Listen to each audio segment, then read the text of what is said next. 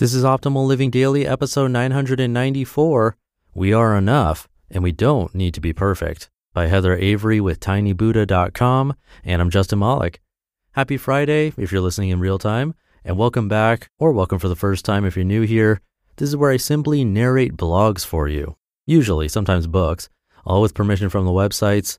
And today's author is a guest writer on Tiny Buddha.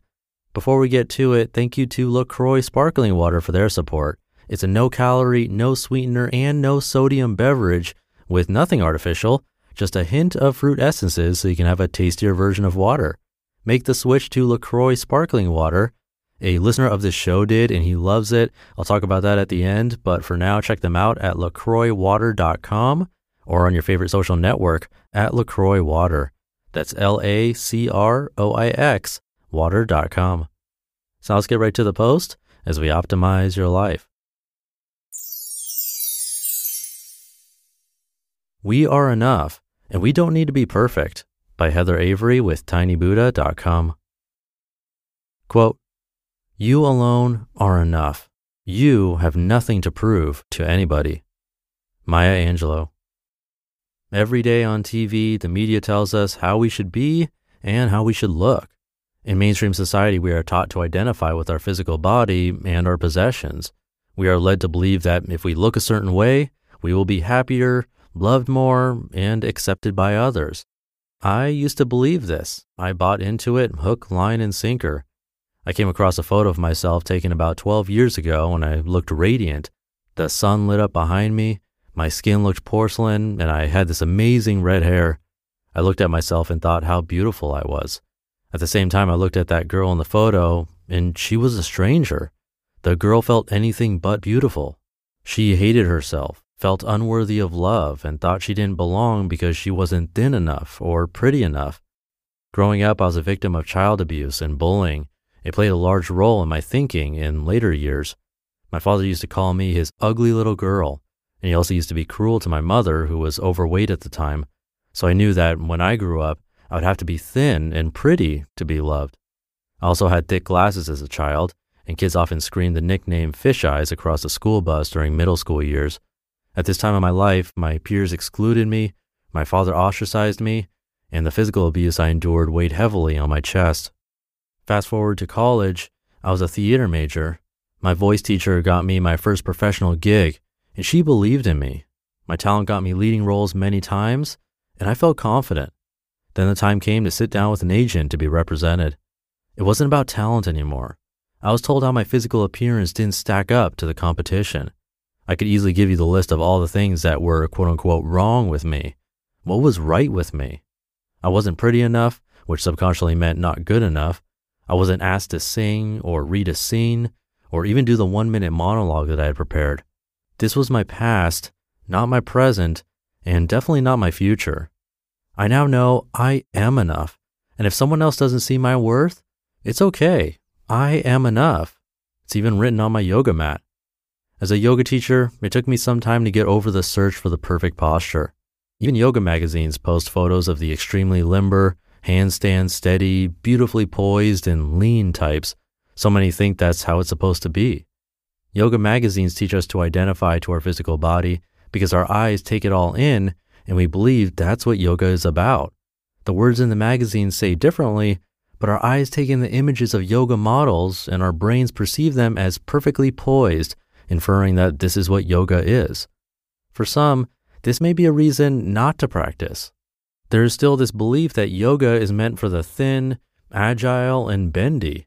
This isn't what the practice is about. I began my yoga practice to gain self improvement, and I got self acceptance. Self improvement came along for the ride. I began to see my worth as a human being. Instead of thin, I think healthy. Instead of looking for beauty in the mirror, I found it inside of me and it was there all along. Losing five pounds won't make me any happier. If I do a perfect forearm stand, my life doesn't change.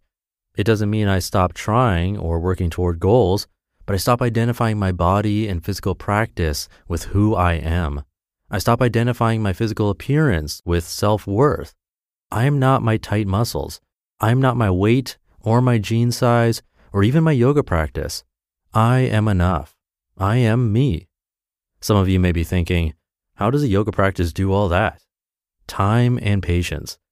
I began my journey unable to touch my toes.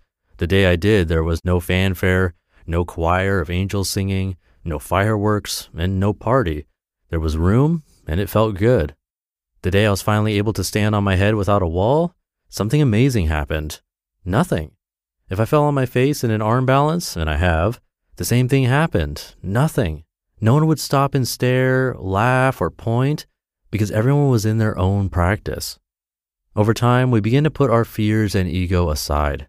Over time, we begin to listen to our body and become more aware, judging it less and loving it more. We figure out the lessons we learn on our mat translate to the real world. The world doesn't change, but our perception of it does. Stress doesn't go away, but the way we deal with it changes. When we are kinder to ourselves, we become kinder to others. When we love ourselves, become compassionate and patient with ourselves, we are able to give it away freely to others. I have learned over the years, I am not my past. I am not what happened to me, and I am not my physical body. My body is a vehicle that takes me through this world. Yoga is a tool to help me take care of that vehicle while I honor my entire being. I am so much more, I have so much to give, and I am perfect just the way I am. As I go through life, there will always be someone who will criticize and judge. Let them. It speaks more about them than it does about me. I want you to know that you are amazing and perfect just the way you are. Criticize yourself less, love yourself more, and you will be happier. True beauty is found within. Almost every class I teach, I will say, practice makes, and wait for an answer. Someone usually shouts, perfect. I reply with, progress, because you already are perfect. You've been brainwashed to think that perfection is outside of ourselves. The perfect house, car, family, and life, the perfect body, the perfect pose. We have been brainwashed to strive for perfection. All this striving makes us miserable. We can have goals, work toward them, and become better at things, but when we identify them with who we are, it steals our joy. A dear friend and teacher says, never give up, always let go. So keep moving forward and never give up. You are precious and priceless. When we find our true nature, this is where happiness lies. Joy cannot be found outside of ourselves. If there is something you don't like, change it, but don't identify with it. Every day, be the best you that you can be by loving yourself. Look in the mirror every morning and pick something nice to say to yourself. You may think that this is ridiculous and obvious, but we spend more time looking in the mirror criticizing than honoring ourselves. Make this a daily habit. You can even use a favorite quote or affirmation to set the tone for the day. Journal, write down all the things that make you wonderful and read them. Even tougher, read them out loud. Another tip towards self love is meditation. This is scientifically proven to change the chemistry in the brain, reduce depression, and change negative thought patterns, among other things. The path to love and joy isn't difficult. However, the tough part is letting go of all the brainwashing from our past and the media. Invest time in you, and the rewards will be great. You just listened to the post titled, We Are Enough and We Don't Need to Be Perfect by Heather Avery with tinybuddha.com. That quote at the beginning of the article from Maya Angelou is a great one. I actually recently narrated an article from Mark Manson about her.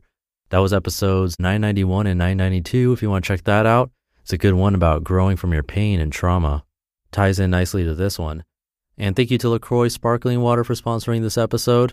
Water gets boring fast, and drinking sodas all the time is something I try to avoid. I don't know about you. Why deal with extra calories, sodium, and sweeteners?